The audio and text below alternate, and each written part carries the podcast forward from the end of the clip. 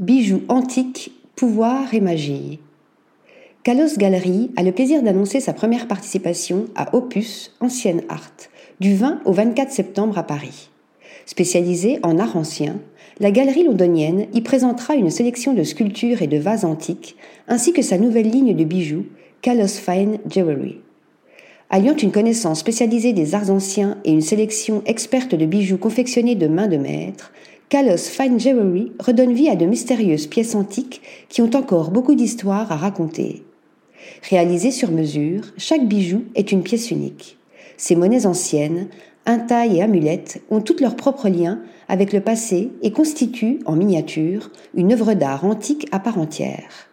Chaque pièce a été réalisée avec soin par un joaillier londonien et remise au goût du jour pour permettre à chaque intaille, monnaie ou amulette antique d'être à nouveau portée 2000 ans plus tard.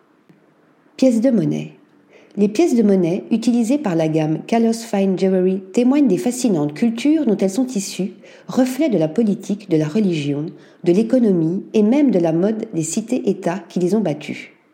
Il est fascinant que des détails aussi prodigieux puissent être représentés à une si petite échelle.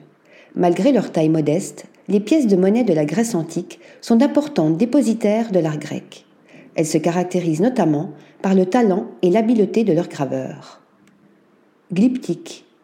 Intaille et camée sont parmi les plus merveilleuses expressions artistiques qui nous soient parvenues de l'Antiquité. Ces œuvres d'art miniatures compensent leur petite taille par leur haute valeur artistique.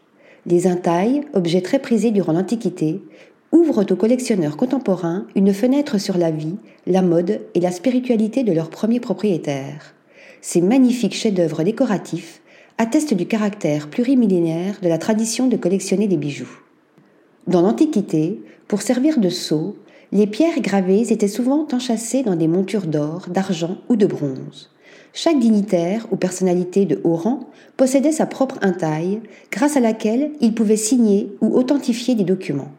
Les bagues permettaient aussi d'identifier immédiatement une position sociale. Ainsi, les chevaliers de la Rome antique portaient des bagues en or qui témoignaient publiquement de leur statut et de leurs droits. Article rédigé par Madeleine Perridge.